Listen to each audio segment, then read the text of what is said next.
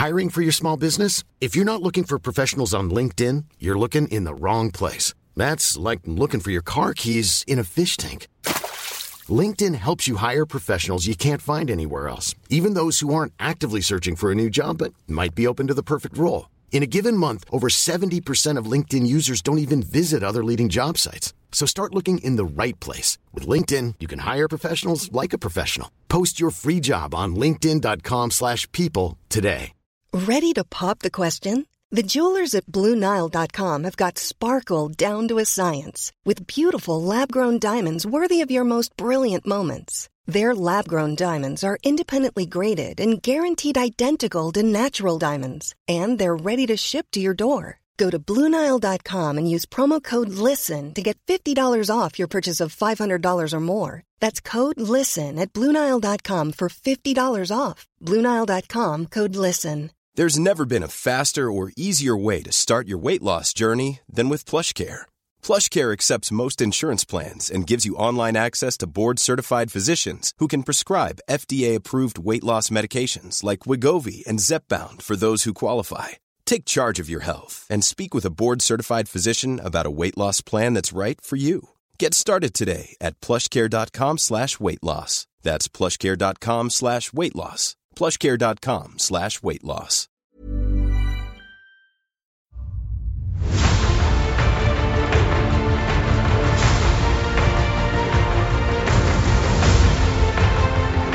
Hello, everybody, and welcome to the Blizzard Watch podcast, where we watch Blizzard Entertainment very, very carefully because when they're up to stuff, man, you got to watch them. You got to just constantly watch them. Always vigilant, never sleeping, never eating. Your life just spent. Co- okay, don't, don't, don't go that far. I'm Matt. I'm the host of this podcast, and with me this week is my fantastic co-host Ann Stickney, who she's here every week, so good. Otherwise, it would just be me, and we don't want that. Ann, how have you been? I keep getting like shades of Disney's gargoyles for some reason when you talk about ever vigilant watching blah blah blah. When we live again. Da, da, I can't do too much. Oh, Yeah. oh, the theme song for that was so good. I miss that series so much. It was like everybody quit. it was like Star Trek Next Generation ended so that gargoyles could come to life. It, it was a good show. I mean, I, I remember it like right around the time I was starting college. I think was when it came out. Because uh, yeah, Star Trek had ended like I think a couple years before. But I remember like watching it like yeah, say- just when I was in college, the like 92, 93, I think, the just before Batman played- the animated series. Yeah. Yeah. and the guy who played Riker, uh, Jonathan Frakes, Jonathan and Frakes, yeah. um, Marina Surt Marina Sirtis Marina. Sirtis, she was Troi, and then uh, Worf, and I can't remember his name, and I feel so bad right now. Michael Dorn. Michael, Dorn. Yeah, all three Yeah. of them did voices. Did voices Not for just the them. show. Um, Not just them. Voice of Data too. oh, did they bring in him? Oh yeah, they did, didn't Puck. they? Yeah, He that's right. Puck. That's right. They brought him in too. So it was like it was like Star Trek Next Generation ended so that this amazing cartoon done by Disney could survive. And I remember watching it like obsessively. We were so into that show, so into that show when I was younger. Anyway, um, we just got so completely off topic. What have I been doing? Um, not much in the realm of gaming because this weekend was like my dad's memorial and everything, so I was like dealing with that and everything. But now I'm kind of like, I can get back into video games again, and I can start playing stuff that isn't Pokemon Go. Although Pokemon Go has been very entertaining, and it's like it's getting me out of the house. I think that's the big thing. Is like a lot of people diss Pokemon Go and they're like, eh, it's just you know, you walk around and collect things. There's no point. No, there isn't really any point, but it does get you out of the house and walking around and talking to people because there's like this really huge community in town of people that I What's didn't know about. What's the point of any video game other than to play a video game? I Yeah. mean, come on. Yeah, I have learned so much about Pokemon over the last month or so of getting back into Pokemon Go that I did not know um, in regards to like stats and what works against what and what they're coming out with and da da da da all this other stuff. So I yeah, I don't know. It's a fun game. I'm enjoying it. Uh, I'm not going to talk about what I've been doing in games this past week because you just we spent just the had pre-show a half an hour. that. Yeah. You just spent the pre-show talking about discuss- Assassin's Creed Odyssey. So yeah, if you guys want want to be privy to pre-show shenanigans, please note that if you support us on Patreon, we release the uncut podcast along like before we actually release the regular podcast for streaming, and that includes all of the pre-show, which is basically us rambling about whatever happens to be on our minds. And today it was Assassin's Creed Odyssey and Time Tunnel, a game for the Commodore 64. Anyway, I'm looking forward to getting back into World of Warcraft stuff because I've been too long, too far away, and I need to like buckle down and grind some stuff out. And I am totally in a mindset to do that now, so we're good. Cool. You get your flying. Yes. But uh, we please, probably... I want, I want the, I want the robot parrot, please. I want the robot parrot. World of Warcraft has enriched my life in many ways, and one of those ways is I've made phrases come out of my mouth like, "Yeah, so I'm floating around in my giant robot head." you know, these these are things that I do now. But anyway, we should probably talk a little bit about them, their top stories out there, them in that where world. Uh, I don't know why I suddenly started talking like a TV cartoon cowboy, but we'll move on. Okay, Uh, Yosemite first Sam, let's go. yeah, I don't know what happened, but anyway, uh, one of the things that's happening this week that I think we should mention is next week was going to be the the last stress test for the WoW Classic beta, and On the 27th, they were planning on doing it on the 27th. no, no, twenty fifth, twenty fifth, according to the uh, post. It's oh, the 25th. 25th, excuse me. Yeah. Sorry. Nope. The twenty seventh is when it's coming out in August. August so That's how you 27th, get yeah. confused. Yeah. But um, this week they've they've made a forum post saying we're still putting it out on the 27th of August. The, game is still coming out. We're still on track, but we're not quite ready to do the stress test yet. So we're we're putting that off. We'll let you know when we're ready to do it. And I mean, there's been since this is the World of Warcraft community, there's been some forum upset and some people like, "What's going on? Why isn't it being done?" I think it's actually an okay thing because there when I played in the beta, there was the that beta was the smoothest beta I've ever been in. Like there were not a lot of bugs as you might expect because it's it's patch 1.12 of original World of Warcraft, which was a thoroughly play-tested game. It's not like the few things that they're adding are stuff like BattleNet support and layering. So all they really need to test is will the servers stay up under load and can this layering technology handle massive load? Like what can it can it can it take a super overloaded server? What mm-hmm. happens if we have like, you know, we're like full to capacity? What what happens? That's all they need to test. So delaying the test just means more time to get more people on it. So I'm not seeing a problem here. I don't think it's a bad thing to delay it a little bit. I mean, if they don't get it before August 27th, then August 27th will be the stress test one way or another. Yeah, So- and and I feel like I should point out here that it's actually a really good thing that they're doing this because if you tried, I was going to say if you played World of Warcraft on day 1, but I'm going to I'm going to backtrack for the if you tried to play World of Warcraft on day 1 way back in the day, you know what happened. they were not expecting the amount of people that got this game. They were not expect they were expecting that maybe they would get like a million players in their first year and they got it in what like the first 20 minutes or something. Okay, maybe it wasn't that quick, but it was fast. It was way faster than they they had not anticipated. They figured, "Oh, we'll we'll just add servers as the year goes on, you know, as we get more people, it'll be kind of a gradual thing." They ended up adding all of those servers within the first what? It was like 2 weeks or The something first like week, that. yeah. Yeah. I remember And then they had to the- go get more servers. yeah, one of the discussions was that they made the most optimistic, wildly like they looked at the biggest MMO at the time mm-hmm. and said, EverQuest. okay, They looked at EverQuest, and Yeah, EverQuest was like gigantic. You guys, at the time, EverQuest was like the king. So the biggest MMO that had ever been. putting themselves on the level of EverQuest was extraordinarily ambitious, and they blew that out of the water. They blew those expectations so far out of the water that like they added all of the servers that they were planning to add over the next year in that first week, and then they had to go get more servers because there were just too many people. So when they aren't going to do the stress test yet, when they're still doing internal stuff, what I am confident in, in is that they are working very hard at avoiding the same kind of chaos that happened day one, way back in the day. You know? Um, yeah, and it's definitely a case of Yeah. better that they test it and make sure that this stuff all works. they're and if that means sure- delaying, Yeah, they're know? making sure the framework will hold up. They're, they're making sure that everything that they've been doing with the code because again what they're doing here is something really weird. They're taking very old code and they're kind of smushing it into their new system and making it work. And that theoretically is very bizarre that it's actually working but hey kudos to the original coders that worked on this game you know it, it's actually like coming together. So yeah i don't really see a problem with them delaying the whole global stress test thing. Uh, they'll they'll get it done when they get it done. Um, i don't think that they're going to miss their release date.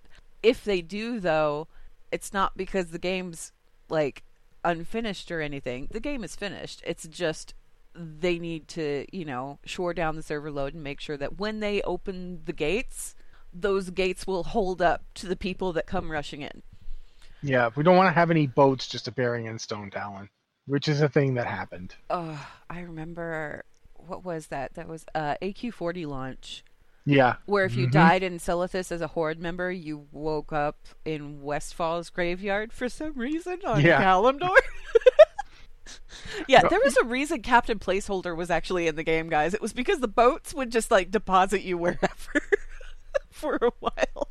There were some messed up bugs involving Mhm. positioning on boats. Mhm. Just- And they're going But to yeah, avoid all that- of that. They're going to avoid all of that this time around. But yeah, delightful memories of a super buggy game. But yeah, so we've got that. But uh, the the big news this week was mostly from Overwatch, which just kind of Before we dropped all their news yesterday. Yeah, before we jump into that, before we jump into that, can I just say Overwatch League just finished their stage 3 playoffs and the Shanghai Dragons won. They won the whole dang thing. I am so proud. I cannot even like okay. I just had to say something because um Shanghai Dragons, I was rooting for them all last season. They did not win a game last season, and it was crazy. And they came back this season and came back guns a blazing, man. Seriously, it that that first they lost 42 games in a row before they got a win and when they got that first win this season i was so excited and i was really really hoping that they would keep keep up that momentum that all they needed was that first win and that would start them on that train of momentum of yes we can win we can play we can do this so yeah they won the stage 3 playoffs um, they were playing against san francisco shock um, i am I am beyond delighted about this, and quite frankly, I would love to see them in the finals. I would love to see them win the whole dang thing. I would love to see them. Yeah, I, I want to see them win the whole dang thing because that would be one incredible story to come from the first season where you lose every game you play and then come back the second season and win the whole thing. I just, I would be thrilled. Anyway, um, grats to the Dragons. That was well deserved. You guys played amazingly, and I am I, I couldn't be happier. And that's enough about my gushing. So No, you know, I personally think it would be interesting to see the inevitable bad news bear style movie about the Shanghai Dragons. So and I know people are Yeah. going to be like, "Well, you're really biased." into. Yeah, I am. I love these guys. I'm sorry, I do. So yeah, we don't talk about Overwatch League too much on this podcast, but if you didn't know that I love the Dragons, I'm sorry, I do. So you know, Well, deal with of- it.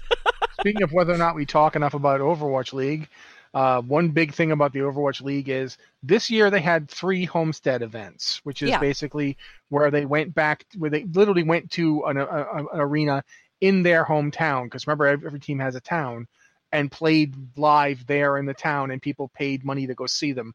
All three of the homesteads sold out. Yeah, there And was uh, Atlanta Reign, Los Angeles Valiant, and the Dallas Fuel. They all did the Homestead Weekend Series. So they basically, um, they were like two day events, and a host of teams like took part playing away in special locations, and it was really great. And yeah, they sold out. So Um, Blizzard has decided going forward this to the 2020 season, they're going to have 52 of them. they are They're not going to have three. Yeah, we're going to have 52 home homestead events. So every team basically is going to have at least one. And some teams are going to have more than one. They they they they talk. They still haven't figured out who's playing where or what have you. They this is still they know they're going to do it, but they don't know for sure exactly how. But in order to facilitate it, they've also created something new. Right now, Overwatch has the Overwatch League has two conferences. They have Yeah, the they're- Atlantic they're- and Pacific conferences. Yeah, they're breaking up the the conference structure from two divisions to four divisions, which is kind of how it works with.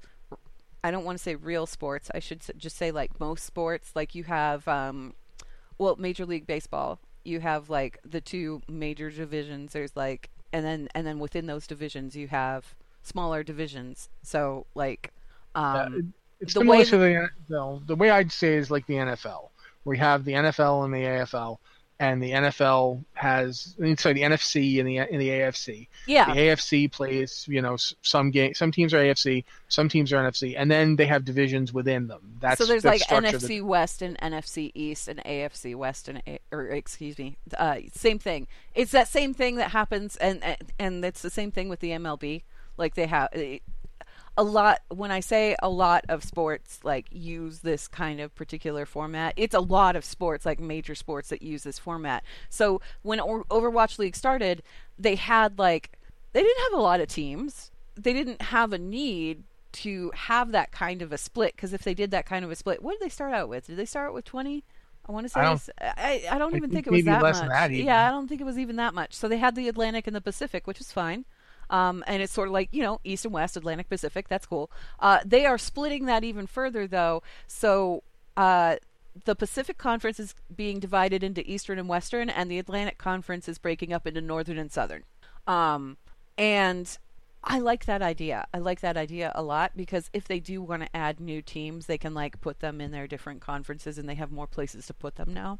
Um, Flanagan pointed out in the chat channel it was 12, te- 12 teams at the start and 20 now. So yeah, they they started out with like a fairly small group of teams, but Overwatch League has kind of exploded. So um, I'm really pleased about this actually because all it does is show growth to me. They're I'm getting just interested. Yeah, They're it getting- definitely shows growth. Yeah. they're getting big enough and popular enough that they can pull off this kind of thing. So we're kind of seeing this evolution of Overwatch League as like an official esport and something that may transition. It's kind of um, transitioning to a point where it's sort of mimicking modern sports, like sports we think of, like baseball, football, that kind of thing. Overwatch League is one of those things that's kind of aping that model going forward. And I love the fact that they're doing so many homesteads next year. That's great because not everybody can travel to California. Not everybody can go to the state, you know, the one stadium there. It was really cool this year when they decided to have some home games, but they were very limited as far as where they were located. And I think it's really cool that they're actually like they're doing more of them this time around. I'm wondering Yeah. though because we do have teams that are obviously worldwide if these are all going to be if all the homesteads are going to be in the US or if they're actually going to do some international homesteads. Yeah, we don't Which know would that would be yet. rad. That would be so cool.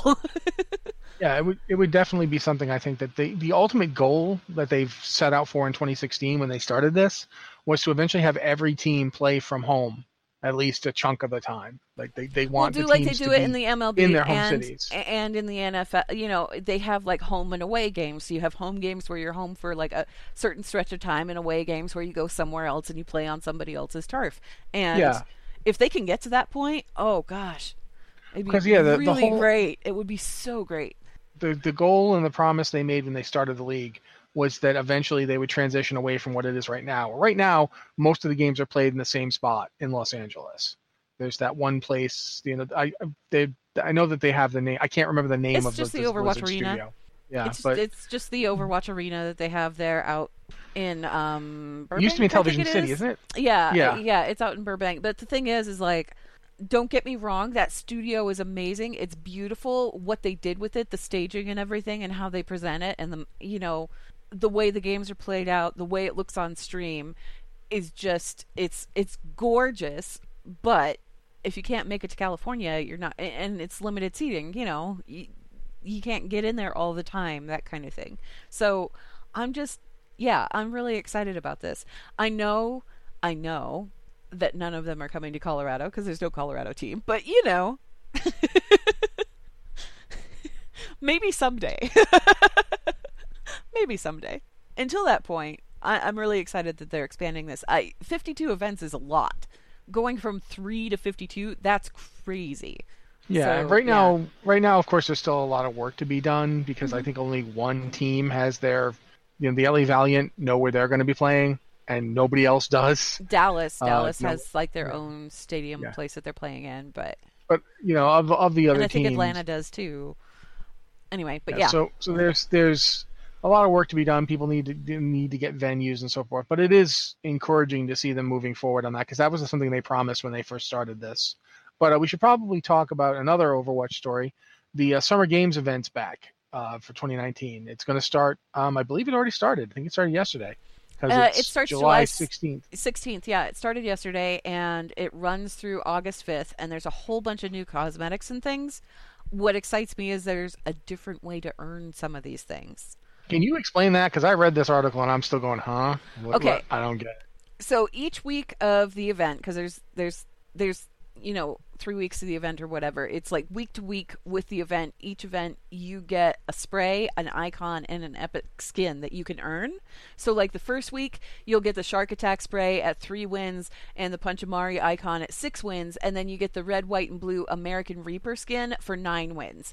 Um, and quick play, competitive, arcade, they all count towards that goal. Um, you won't be able to buy these with your in-game currency, at least not right now. Now, who knows? Because when they do the Overwatch anniversary event every year, they usually make all of the skins from previous holidays and things accessible, so they might do it at that time. But right now, the way you earn these skins is you play the game. Um, and this continues week by week throughout the event. So each each week has like a different challenge and a different skin and spray and icon that you can earn. Um, I'm really actually kind of excited about that because the thing is, is like holiday events. you'd get the events that you could play, which were great, and um, Lucio Ball is making a return, by the way there's you're going to be able to play Lucio Ball as well as Copa Lu- Lucio Ball. So Lucio Ball itself is just a, the traditional three versus three where you try and score a goal, and then the latter Copa Lucio Ball that's actually uh, it's a competitive mode with skill ratings and everything in it. So both of those will be available to play as usual. Um, and when they do the different holidays, they have these different events that you can play. Like you know they have like uh, Halloween always has like Junkenstein's Revenge, and you have like that little special map that you can play through, that kind of thing. Um, the Overwatch Archive events, they always have like something new to play through with that. But to get the skins and get the cosmetics, you never really had to play. You just had to get like the loot boxes, and you could buy the loot boxes. Um, you didn't have to play the game. You could just buy the loot boxes and buy all the cosmetics if you wanted to. Yeah, it was RNG, but if you spent enough money, you could get them all and not even step foot in the game.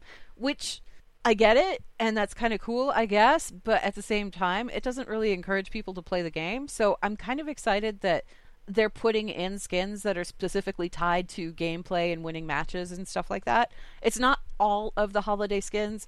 There are a selection of holiday skins that you're going to be able to get through the loot boxes and everything else. Um, there's four new legendary skins. There's a Baptiste highlight intro. There's some fancy emotes for Orisa and Zarya. Um, and of course, all of the games all of the previous summer game skins that came out will be there. If you miss them, you can go ahead and get them for like a cheaper price. Um, Isn't there a Hammond skin where he is Lucio Ball? Like he's the ball? yeah, yeah.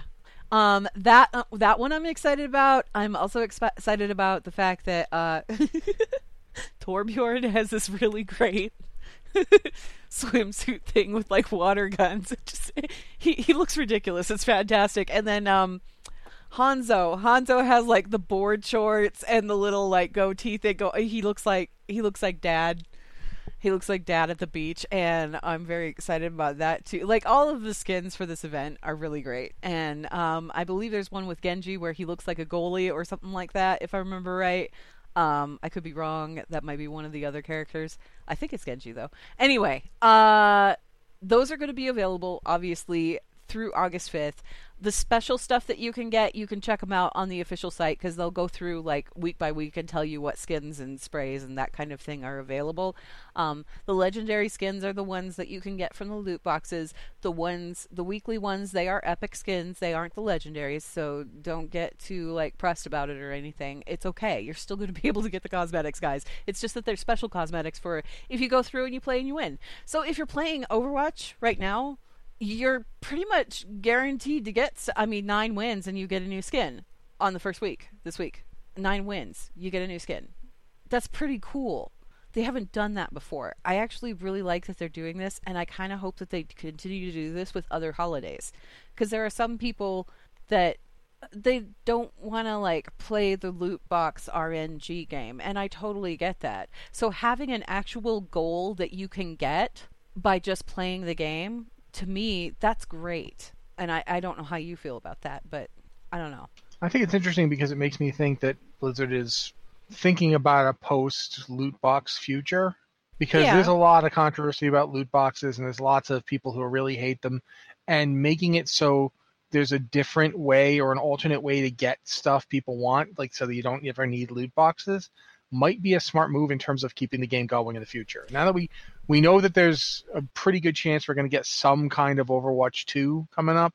I'm interested to see exactly how that game works, what it does, and how it approaches, you know, the loot box scenario. Because loot boxes were huge when Overwatch was being designed and when it came out, but it's been like what three years now, and a lot of people really don't like them. So we're even seeing legislation about them. So yeah, I think it could be interesting to see how that goes forward. If like and Overwatch, uh, uh, keep in mind, I'm I'm not saying like loot boxes are bad or anything like that. They I, I they can be. I think that Overwatch is one of the games that kind of approaches it in an appropriate way. Can you purchase a loot box? Yes, but you can also earn the loot boxes just through playing the game. So if you don't want to spend money on loot boxes, all you got to do is play play to get to get your loot. some games make 'em- make it like so you get like actual power from Yeah. the things. And that's and the other Overwatch has always studiously ignored that. you know, yeah, they that's the other that. thing that I've appreciated about Overwatch is it's they offer two ways to get them. Can you purchase them? Yes, you can purchase them. If you have the money to throw around and you want to spend it on loot boxes, go right ahead. Nobody's gonna diss you too much for it because the thing is, the stuff that comes in those loot boxes, it's always cosmetic. It's never anything that's going to affect your gameplay. It's never anything that's going to enhance your performance. It's just cosmetic fun stuff. And I think that that's the right way to go about it. Um, and I also like the fact that you have a choice. You can spend money on it or you can just play the game and earn them that way, and that's fine. But there are some people that don't like the RNG element because just because you play the game and you get a loot box doesn't mean that loot box is going to contain anything that you don't already have or that you really, really want. You can't just grind loot boxes and say, I want this really cool tracer skin. I'm going to get a loot box. No, it could be like years before you ever see it pop out of a loot box. So the fact that they are offering some skins just for gameplay, that makes me happy. Um, and I hope that they continue this trend, and I kind of hope that they keep doing it with like each of the different events that come out where they do like this whole special themed week event thing where you know you get this many wins or if you do this certain thing you will be guaranteed to get a skin because that gives people a goal to work towards and it also gets them playing the game you know i don't see any problem with that No, I mean that's the whole purpose of the game is to be played. So yeah, yeah I definitely think it's an interesting approach for them to to go with. Uh, one last thing to talk about in terms of Overwatch this week. Um, news. One of the reports we got was interesting to me in that they're thinking about making the holiday maps, all the holiday maps, playable all year long. You would just be able to play them whenever you wanted to. yes uh, which is which is a huge departure because holiday maps up to this point have definitely been a you get to play them at specific times type thing. Um, but this is going to be, uh, from what I understand, it's the arcade. Is it? Is it's it through custom arcade? games and workshop codes. Like you should, in, theory, they are looking to add the holiday maps to the map pool so that you can select them and make custom games with them and special maps and things like with them and mess around with them in the workshops because it just allows people that are being really creative with the workshop even more creativity. It gives them access to maps that they don't necessarily get access to. Um, and I like it. I like this idea. I like the fact that they're allowing people to do more stuff. Um, do I do I think they should make it available on regular games? No, but the fact that they're letting people play with it in like custom games and things like that, yeah, let people play around. It's fun. People like playing in the sandbox. That's been that's been shown. Yeah, I definitely think for the workshop, the the more flexibility it has, the better. Like, and I definitely think that, you know letting people do like a Junkenstein map in the in the uh, workshop, do your own crazy version of it. You know, just use the map to to do something else entirely. There's a lot of fun things you could do with that kind of thing. Or I'm hoping they also put in stuff like the the reprisal map or you know the various like Kings Row and so forth. Is Kings Row in yet, or do you do you remember? Like you know if they can get if they can access Kings Row right now? I'm not sure. That would be cool. I'm not that sure. would be like a The- really cool map to play with. Yeah, I think um, one of the things, the reason that this came up, and and we didn't mention this, the reason that this came up is that there was a, a player that discovered that you could get into Winter Wonderland version of Blizzard World through custom games and workshop codes, and it was kind of a glitchy thing that you had to do, and you had to perform it just right. Um, and you can like you know go in make your custom games do your screenshots and things like that um, kaplan came out and he said that it's a bug and it's going to be fixed but while he was saying that he said that holiday maps might not be exclusive to their events for long and that they're kind of looking into adding the holiday maps to the map pool so you can select them you know, with the custom game system or the workshop system. So keep in mind that none of this is actually like confirmed, confirmed, but since Kaplan was suggesting it, it we might see it come to pass. And I would be really happy to see that come to pass because I I don't know about you. I don't know how much you keep tabs on what people are doing with like workshop and things like that. People are doing some really extraordinary stuff with the workshop, you guys. It's worth looking into. Um, there's some crazy, crazy things out there, and if people could do stuff like you know pull up the Hanamura winter map. Um, and make a snowball fight and make that into like a custom game, that kind of thing, whenever they wanted, it'd be cool. I don't know. That's just me. I, I favor anytime there's anything like customiz- customizable in a game. I favor it being as broad as possible. That's just my policy. Um, last thing we can talk about. Um, this one's kind of complicated, so I don't know how much we can actually go into, but it's worth at least mentioning. If you were paying attention to the Mythic World First race uh, last time, like around the time we were talking about Uldir, and then we went into the uh, Bastion of Twilight and Dazar'alor, um, met, you know, Bastion method. of Twilight, sorry, Bastion of Twilight. Sorry, Dazar'alor. Battle of what I'm talking about. Dazar'alor. I'm And like, the other you're going one, way I- back, dude. That's like I don't remember. I don't remember the, the the other one involving you know Squid Head and his his squishy minions. But oh, oh, Crucible Storms. thank you, Crucible yeah. Storms. I couldn't remember the name. But the important thing was that when when you when Method was doing Uldir, they partnered with Red Bull and they streamed the whole thing, and you know, it was a pretty big deal. A lot of people watched it. People were really excited. But they just released a post basically saying, "Yeah, we're not doing that again," and it's because Red Bull wanted to kind of just own the entire Mythic World First race and get everybody to sign with them and put it all through theirs, and that's not what we want to do. So we're not doing it. Um, so that you know, that's something that's being discussed during this Mythic World First race because I believe two other groups did sign with them. Uh, trying to figure out Limit did. Pieces. Yeah, Limit and Pieces both did sign with Red Bull, and they're they're both streaming it through through Red Bull's site. But Method is not, uh, and honestly, that to me is much less important than the fact that it's happening at all. Like I, I'm not particularly big on who's corporate sponsoring this, but I'm interested to watch it because you know it's it's it, as we're recording this, I believe that they're like three bosses into Mythic. If if Yeah, they might be I- further. I think when we finish broadcasting this show on Twitch, it's going to switch back to hosting method. So I we Yeah. we have been hosting method on our Twitch stream. For people that are watching live right now, you can tune in there. Um, if you don't want to deal with message methods uh, chat channel, because they do get a little squirrely in there. Um, the thing the thing about this, and and I, I'm I did some research to kind of understand what was going on. Method came up with this idea that they wanted to do the whole world first race and they wanted to like stream it and all that other stuff. And they partnered with Red Bull basically to kind of help bring production value to the race. And it was a huge success. Tons of people watched it and it brought back all this interest in like competitive raiding and all of that and brought in a lot of views, a lot of subscriptions to individual players and people were able to like see what was going on in real time. Because prior to this when people were doing world first stuff you never really got to see what they were doing.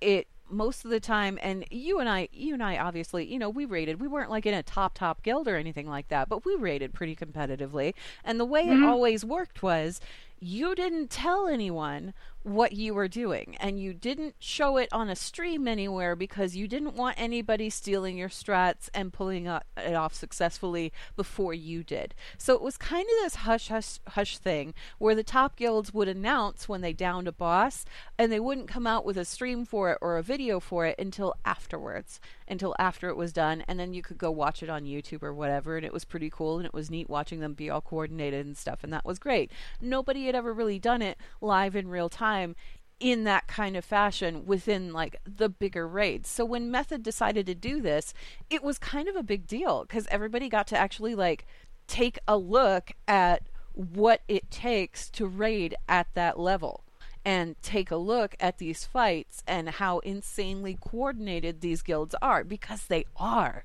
They super are. I mean, like I said, you and I were in a raid guild that was pretty successful for the small server that we were on, but we were nowhere near the level that these guys are.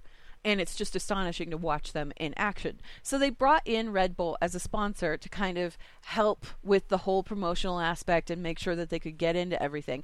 And regular players like flocked to this. They thought it was this really cool thing. And apparently, from an advertising standpoint, it was so successful that Red Bull decided that they wanted more. Um, they wanted to take over the world first race by keeping all the streaming through Red Bull's channel instead of Method's channels. Keep in mind that Method wasn't like directly compensated by Red Bull for the event or anything like that. Red Bull just got like the product, you know, placement and all that other stuff, and they got to deal with the whole production value thing.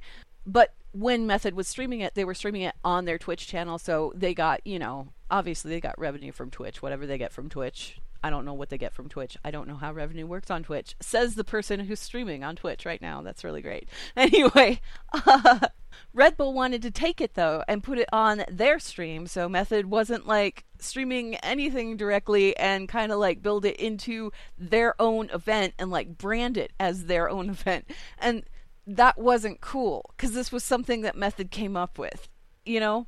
Um, I certainly understand why they wouldn't want to do it. And yeah. It's and and, yeah. and removing individual player streaming, removing the ability to stream on like guild channels and things like that, that cuts into their revenue. So Red Bull would be like taking all of this over and taking. And there was a question of whether or not Method would be compensated for any of it at all. But a lot of it, keep in mind that a lot of this, the reason this was so successful is that people were following individual player streams and things like that out of this. People were following, like they were keeping up with there was a lot to be had out of it in terms of like new subscribers and that kind of thing. And what Red Bull was suggesting would kind of take all of that away. So I understand, like, I understand why Method had a problem with this. Um, Limit and Pieces opted to work with Red Bull. They decided that they would go ahead and work with Red Bull. And the thing is, is like, I don't blame them for doing so because Method is a really big guild, you guys. Method has been around. How long has Method been around? Oh God, um, they were they were pushing on Karash. I mean, you know, they were like they have a they reputation, in, in, like a big yeah. established reputation. When, when, nobody could kill um, C'Thun, they were the ones who figured out you could go, you could use a trinket to push the debuff. Mm-hmm. Think it was a trinket or a pet, you could use that to push the debuff off, and you could stay in the stomach long enough to actually kill it and get and push the. Wasn't phase. that when they were using the Luffa, or am I thinking wrong? Not the Loofah. It was uh, okay. uh, something else because it was a poison debuff that they. Oh yeah, because pu- the Loofah was a bleed. That's right. Yeah, they, they were just pushing it off. The Loofah didn't really get. No one abused the Loofah until Karazhan. Yeah. That was when, when Moroes you could use with the bleed level, effect with the yeah. garrote. You, yeah. You could clear that off with this level 50 trinket. Mm-hmm. So they were like, "Oh and God!" everybody no. was going back to do that quest. Everybody that skipped yep. it was going back to do that quest. It was pretty great.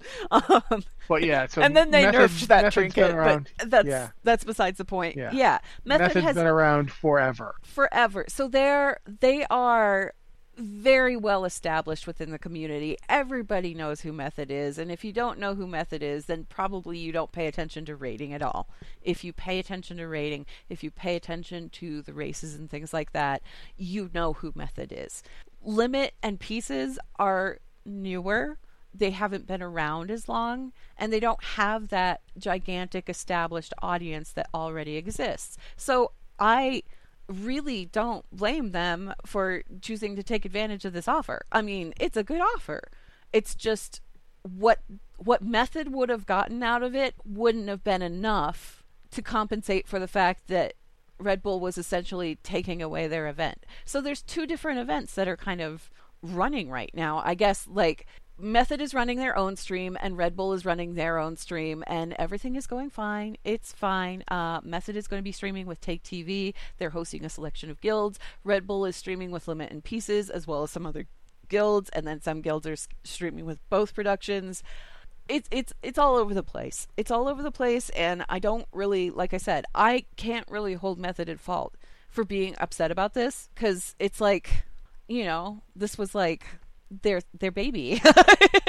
so it's like, you know, they, they they pulled in somebody to help them put on an event and the event went over so well that that somebody that they pulled in said hi we're just going to take this over. And method was like wait no. So i get it i get it. But i also i also get where limit and pieces are coming from because they're getting they're getting the exposure and they're building up the reputation and they have red bull backing them. So okay it's cool. It's all good meanwhile the race is still ongoing um, i believe method and limit are both four of eight right now yeah, I think that they have, they caught up while we were doing the show. yeah, and um, nobody has downed Ashvane yet. I don't think so. There, everybody's still working on it. Um, streams are still ongoing. I fully expect that Azshara will be downed by next week, if not within you know the next few days. We'll see. It's it's always a fun race to watch, and I'm looking forward to seeing where it goes from here. Wait, hold up. I take it back because we did just get an update from the chat channel that apparently Ashvane is down. Uh, Method got world first on Ashvane, and then Limit got world second just a minute ago. So they're moving on. It looks like it's just between Limit and Method at this point, but I imagine everybody else is pretty close behind. Yeah, that's how it was the last couple of times. I don't know if it was Limit or Pieces last time that was really giving them trouble. Pieces, I think. I think Yeah. Pieces was actually being like super super competitive, and so was Limit. Um, they're usually like right on each other's tail, so it's it's.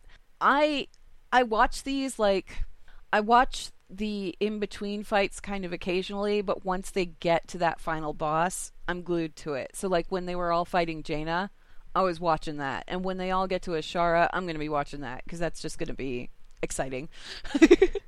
Just watching the fight on normal was pretty hectic, so I can't imagine what it's gonna Yeah. be like on Mythic. I don't know. I don't know, but I'm excited to find out. But at this point, we should probably move on to them their emails that we do every so often. So if you have an email for the show, please send it to podcast at blizzardwatch.com with the subject line a podcast or Blizzard Watch so we know it's for this show. And uh, if you're a Patreon contributor, by the way, we do take questions from our Discord uh, from patrons. We like to make sure we get some of those in the show as well. That's, There's uh, a patron only good one. channel where you can submit those. yeah. So keep that in mind if you decide you want to get something on the show, but you don't want to write an email. Maybe you just don't like emails. I don't know. I'm not judging you. Uh, but yeah, Anne's going to read them for us. So, Anne, if you don't mind. Okay, our first one here is from Demon. That's that's good. Did you actually get that name on your server? Because that's a that's a catch. Anyway, uh, Demon is an arcane mage on Emerald Dream who says, "Hi, max level only zones. Why didn't Battle for Azeroth launch with one? I loved Suramar and Legion and Vale of Eternal Blossoms and Mists of Pandaria. It gave me something beyond the initial zones to look forward to and achieve from the get go." Happy we have new zones in 8.2. However, this feels very Tanaan Jungle like in terms of timing. I hate to bring up anything Warlords of Draenor related. That's okay, Demon. We talk about that every now and again. Anyway, they said thoughts on max level only zones at launch. Thanks, Demon. I think the way that they were thinking, if I remember correctly, was that for each faction, the other faction zones would be your max level zones. Kind of, yeah. Yeah, like you weren't going to be leveling in them, but you were going to do there were going to be some quests to get you over there and get you introduced, and then when you know once you hit 120, that other the other faction, your war campaign would take you over there, and you'd be doing stuff in those zones. I think that was the goal. I don't know. Yeah. i, I don't feel like it really replaced Suramar. I think Suramar had a, had a place in so many players' hearts that it ended up not quite feeling the same because Suramar was a place that you just plain old didn't go to until you, you were max level. You just didn't go there. There wasn't any point. So I think in retrospect, they probably should have tried to have a zone before now.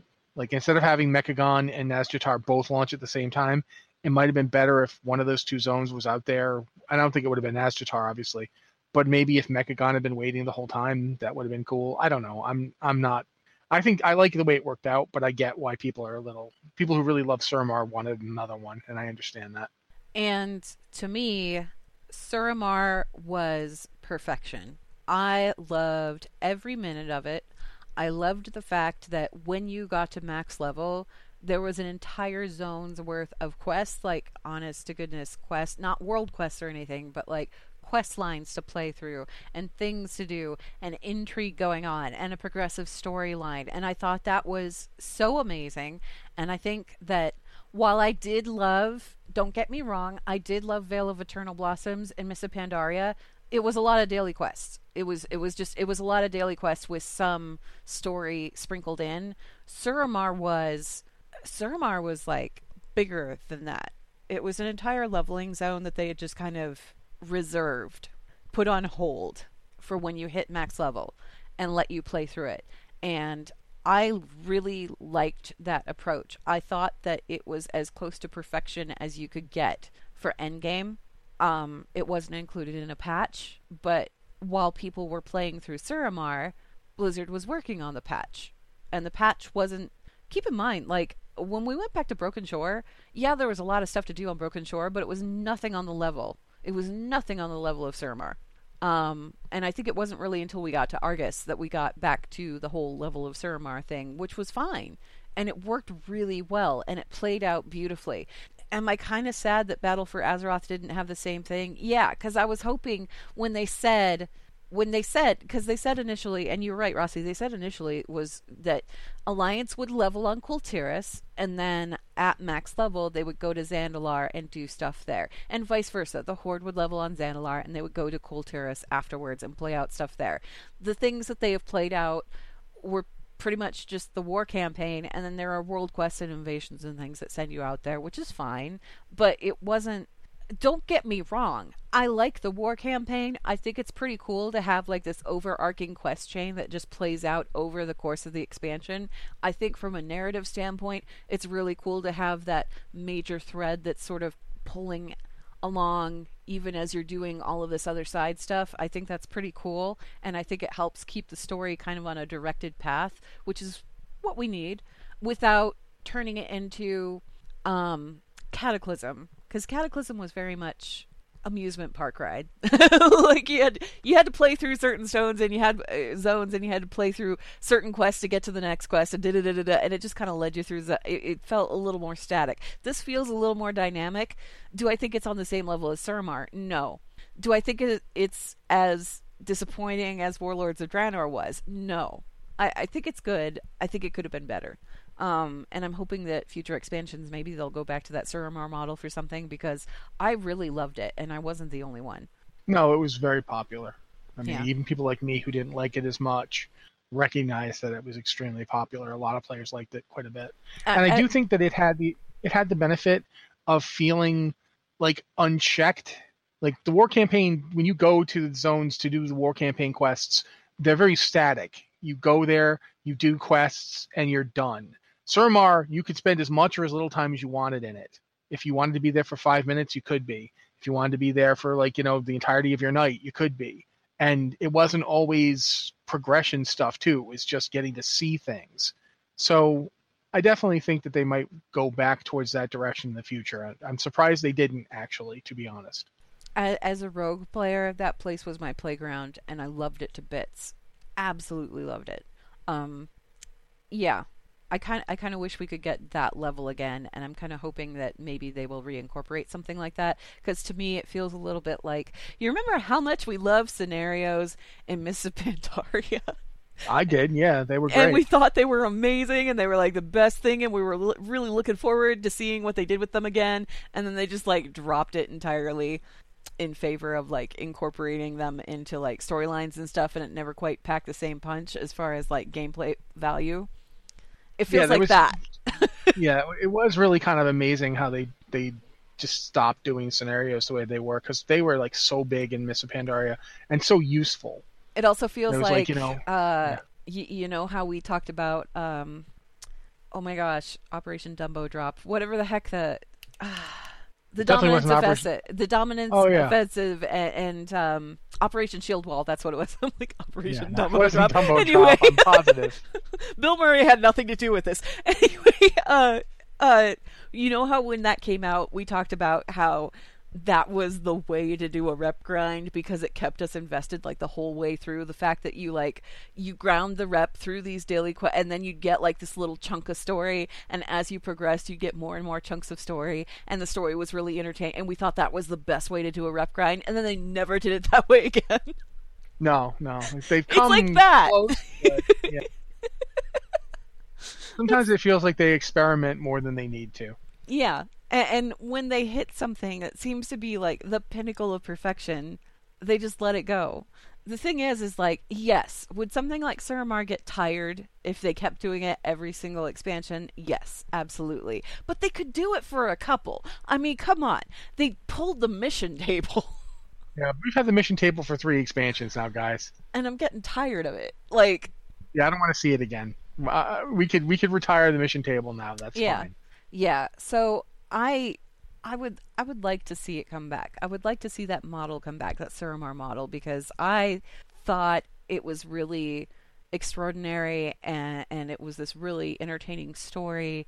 It it had a point. There was a nice big triumphant resolution to it all, and then we got stuff out of the end of it. I mean, the Nightborne turned into an allied race. That was pretty amazing. Yeah, they didn't go with the Alliance, and that I still kind of frowny face about that a little bit, but at the same time, it does make sense that they went with the Horde from a narrative standpoint, and I do get it. Um, I just, I feel like, I feel like they could do something like that again, and it would be great. You know, I miss it. Anyway, those are my two thoughts on that matter. Let's go ahead and answer one more email here while we still got time, if that's okay. Sure. Uh, this one is from Cybus of Dethicus, who has emailed us before. Hello, Cybus, who says, Greetings, Watchers. During the war campaign, Ma- Magister Umbrick bemoans the artificial grass and fake nature of the goblins in Azshara. Did he forget all of Quel'Thalas is magically artificial? Thoughts? You didn't forget that because it's not true. It, well, okay.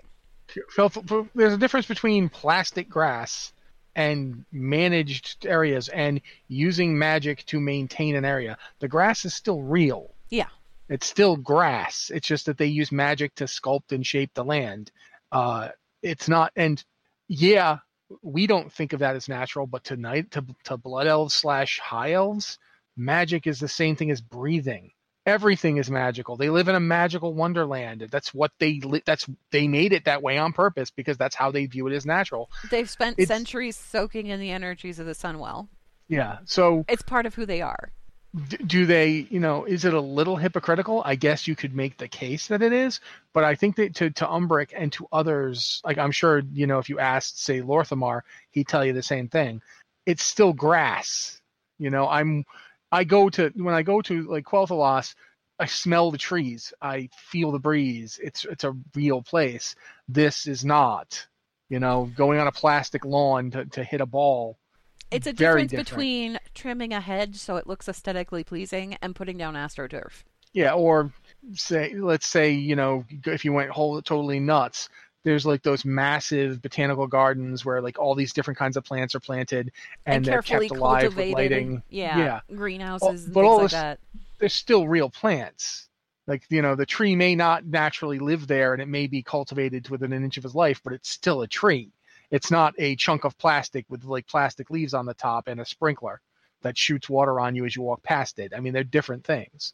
Basically, the Blood Elves went to a local, well established greenhouse that has been around for like thousands of years and picked carefully picked out which plants they thought were prettiest and set them up in a way that they thought was aesthetically pleasing and then kind of altered the landscape so that it looked like that year round so that you know it'd be it'd always have this really pretty but it was all trees and stuff and um, the goblins went to walmart and went to the lawn and garden section and got a bunch of inflatables called it yeah.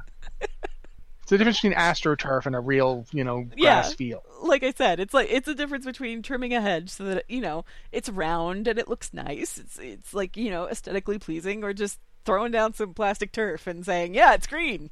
It works." it works until you step on it. Plus, I mean, is anyone ever surprised that any any variation of high slash blood slash void elf is a bit snooty? Yeah, I was. I I mean, was come gonna- on, guys. I was just going to point that out. It's like it's totally in character. it's a boo boo. Yeah. Um, and honestly, I I don't I don't think that Umbrick is at all out of place here. um, the Goblin Turf does look pretty ridiculous. Do I think it's funny? Yeah. Do I think it's in character? Yeah. Do I think it's pretty? No, not really. but it works. Uh, okay. Uh, let's see here. Let's do one more.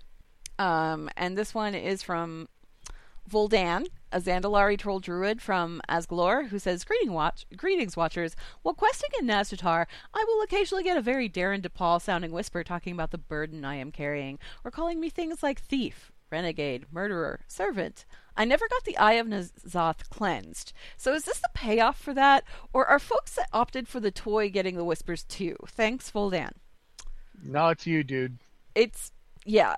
You you you chose to be his buddy. So he's just, you know, This is his idea of friendly conversation. he's just he's just having a chat with you. this is this is his idea of friendly banter. I don't know.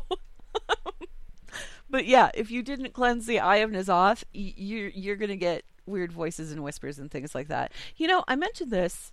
I mentioned this on um, was it Mitch's Twitter feed? I think it was Mitch's Twitter feed. I gotta find it now because it. Okay, you talk while I find this, please. Okay. Uh, yeah. Do you guys remember back in AQ when you'd go in and Your Cthulhu's heart will idea of saying explode. hello? yeah. Yeah. Your heart will explode. Your friends will abandon you. Or he'd say it just like my wife and I would be playing in the same room at that time. So over her speakers, you'd get your heart will explode, and over my speakers, you'd get your friends will abandon you. And it sounded like he was saying your friends would explode, or your heart would abandon you. So yeah, that was it's that kind of thing. Old gods not chatty. They don't really know how to do small talk. It's like you know, oh hey Yog, how you doing? You will all die in the madness of the. Okay then, right? You're still that. Okay there. Yeah, well we'll talk more later, buddy. Yeah, you you just you keep on being you, you multiple eye mouthed monster freak thing. It's just yeah, it's great. It's great Okay. what you're doing. So this is it might be a little bit spoilery because I'm going to talk about like the end cinematic for the raid, but that's been out for a while, right?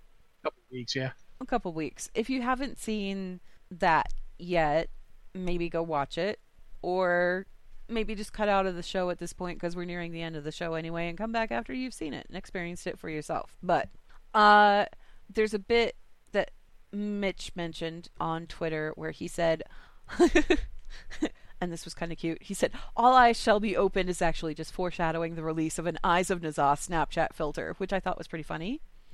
But I that that phrase, the whole "all eyes shall be opened," to me, I'm thinking, and and maybe I'm maybe I'm way off base here. I don't know, but I'm thinking that everybody who decided, like legit decided to keep the Eye of N'Zoth and like keep it on them, this is going to lead into a pre-expansion event in which all of those players will suddenly turn hostile in kind of um, something similar to the whole Wrath zombie invasion thing.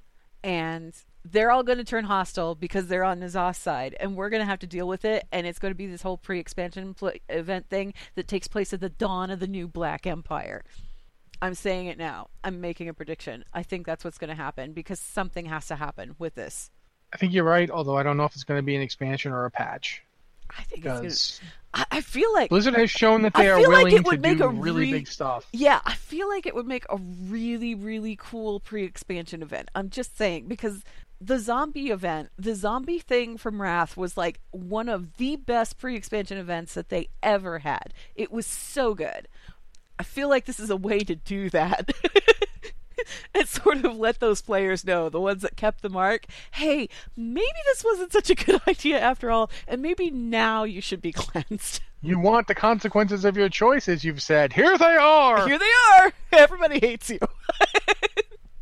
I, I just I, I feel like that would make a really fun pre-expansion event, and I also feel like everything that we have done to date and everything that we are doing is leading towards something that is like an expansion worthy idea rather than just another pet. I don't think N'Zoth. I think all the years that we have spent building to N'Zoth, I don't think he's something that we can just relegate to a patch. I feel like I feel like he is worthy of an expansion, and I feel like Darin De Paul is worthy of playing a villain, a major villain in an expansion, and I, I just I want to see it happen. Want to see it happen. Anyway, um, do you have any thoughts on that? Well, I mean, I definitely I agree with you that he certainly could carry an expansion. It's just that to me, Blizzard keeps showing that they're willing to take an idea that I think should be an entire expansion and use it as the last patch cycle. Yeah, The problem here is that we have so many potential options for what the next patch is going to be, and I think since we just had Azshara as the big mid-tier raid boss, like the end boss for the, the middle of the expansion raid, I don't think they're going to want to have her come back so fast as next patch, which is why that's why I'm cautiously optimistic that the next patch won't be N'Zoth, it won't be the Black Empire, because that would mean, for one thing, it would mean that one of the three Warbringers doesn't get dealt with, and I think the Warbringer shorts they've all played into the expansion. We've seen those characters except for Sylvanas. We haven't seen much of anything with Sylvanas' expansion, so Do- I think do, do you know the next patch is expand is Sylvanas, and then afterwards we're going to see N'Zoth. Do you do you want to know? Do you want to know what I hope we see in the next patch? Sure. It's far fetched, but well, maybe not so far fetched because um, this has been an ongoing. Hey, that person popped up again. Um, you know how we have um Taelia and and, and her dad, who's Mhm. who, who's currently sitting on a frozen throne and doing some dubious things. I feel like I feel like that needs to kind of come to a head, and I feel like that would actually dovetail in with what's going on with Sylvanas um, exceptionally well.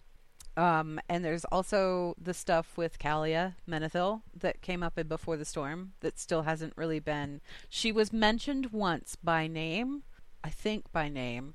I know Jaina referenced her when she was Yeah. talking to um, her brother and said, "I have somebody I can take you to." It's a, it, it, the assumption is that she took him to Calia. I don't remember if this was just data mined or if it's actually been implemented, Mm. but I'm pretty sure there was like a an Anduin conversation where she mentions, uh, you know, tell me what would happen to Calia, Yeah, something like that. But I don't remember if it actually went live or if it was just data mined. Yeah. Um so I feel like I feel like after all of this and after everything that goes down, we're going to have to retreat because there's no way we can confront that immediately. We've got to retreat and we've got to figure out our stuff cuz when we fought C'Thun, the Alliance and Horde came together on the sands of Silithus and formed this massive army that Saurfang was at the head of. Isn't this interesting that we're back at the point where it's like we need to confront another old god and one of the major players and everything that's going on right now is Saurfang? When he was the one that led the charge last time we we like united to go up against an old god. I, I just I everything's kinda tying together in a way in my head and I'm like, ooh, there's so many strings here that could be pulled and I'm not sure which ones they're gonna go with, but they have so many choices to make here. Um I don't think it's one of those things where we can just say, okay, we're working together. We need to tackle this and get done with it now, now, now, now, now. I, I, don't think N'Zoth is going to be that easy. I don't think that N'Zoth is going to be a, a just a one-shot boss in in a single patch.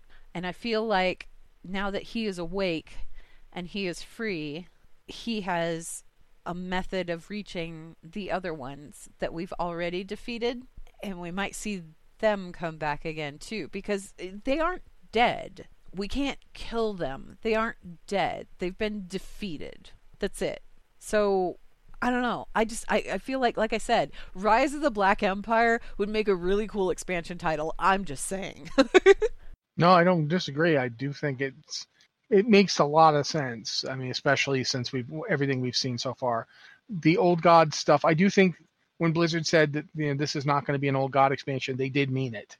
It doesn't mean that the old gods aren't present, they're not active, but I don't think this is the expansion where we really deal with them. So, but we'll see. I mean, This is the have no idea what the next patch is yet. I feel like this is the expansion where we have to deal with the faction war and figure out what to do after that is dealt with and how the Alliance and Horde are going to handle each other because, quite frankly, there are bigger things to worry about. And in that whole conversation that Jaina and Thrall had, where they said, We've been through this before, we've done this before, what's changed? And Jaina said, Us. I, I, I, I think that this is the moment where we make that choice and where we see where things are going to go. I don't know if they're going to get rid of the factions. I don't. I don't think they are. But I think that how those faction factions work is is going to change in a really significant way. And I also feel like if they want to bring a dynamic shift to the game on the level of the group finder and the raid finder and everything else, this would be a way to introduce the possibility of cross faction grouping and cross faction gameplay on a level where it doesn't matter if you're Alliance or Horde, you guys can go ahead and team up and raid together. You don't need to transfer factions anymore. You guys can just play with each other. Because that's what they seem to be embracing. And it's what they have been gradually embracing as time went on. That's why they did the group finder. It was so that more people could play together. That's why, you know, when they had like the whole introduction of the, the BattleNet thing and being able to chat with people across, you know, all of that. All of that. They've been pushing this whole idea of gaming as a social thing. And uh, there are days where I want to play solo, but there are also days where I'm like, gosh, I'd really like to group with my friend, but they're Horde and I'm Alliance, or vice versa. And there's nothing to be done about that. So, I don't know. This is probably more thought than needed to be put into. No, I, I think in general I would agree with almost all of that. One of the things I think that really does happen at the end of this expansion is not necessarily that the game changes in a way where it doesn't feel like the same game, but after 15 years, the 15th anniversary is coming up hard. It's going to be this November. After 15 years, I think we can say we gave the Horde Alliance faction split its time. We gave it 15 years. It's not contributing anything anymore. I mean, it doesn't make me happy. You know what I'm saying? To, to not be able to play with a friend because they're Horde or because I'm Horde or whatever. And I do think that it's time to, to dial down the faction conflict so I can go play my Horde character without feeling like a genocidal maniac. I don't want to have to. I want them to back that. They made some choices to push the faction conflict to the fore that make it really hard for certain players to play certain factions. And I think it's time to make it l- less dominant so people can just enjoy playing the game.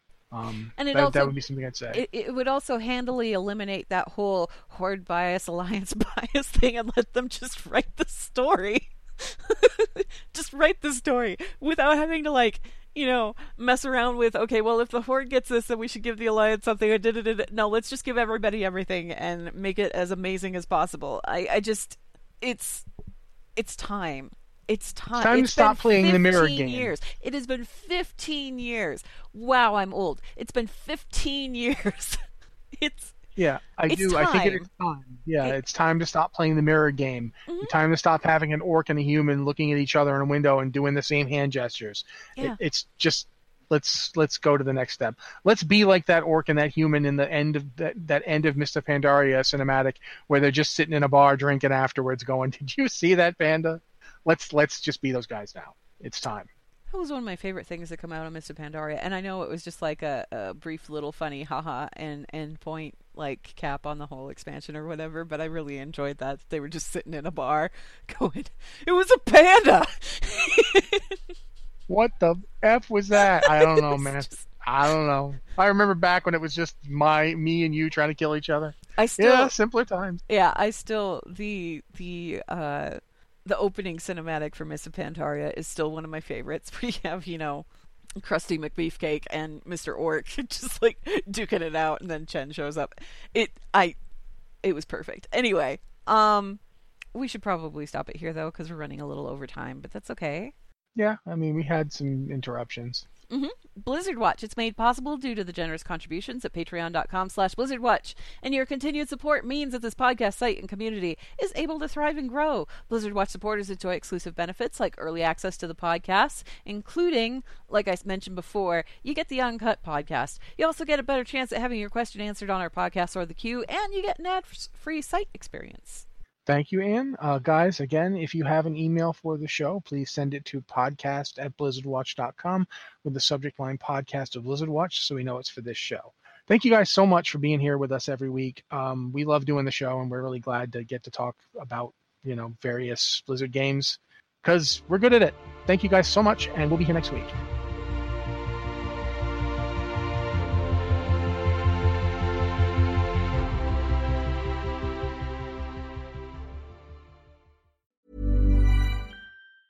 Mom deserves the best, and there's no better place to shop for Mother's Day than Whole Foods Market. They're your destination for unbeatable savings, from premium gifts to show-stopping flowers and irresistible desserts. Start by saving 33% with Prime on all body care and candles. Then get a 15-stem bunch of tulips for just $9.99 each with Prime. Round out Mom's menu with festive rosé, irresistible berry chantilly cake, and more special treats. Come celebrate Mother's Day at Whole Foods Market. Hi, I'm Daniel, founder of Pretty Litter. Cats and cat owners deserve better than any old fashioned litter. That's why I teamed up with scientists and veterinarians to create Pretty Litter. Its innovative crystal formula has superior odor control and weighs up to 80% less than clay litter. Pretty Litter even monitors health by changing colors to help detect early signs of potential illness. It's the world's smartest kitty litter. Go to prettylitter.com and use code ACAST for 20% off your first order and a free cat toy. Terms and conditions apply. See site for details.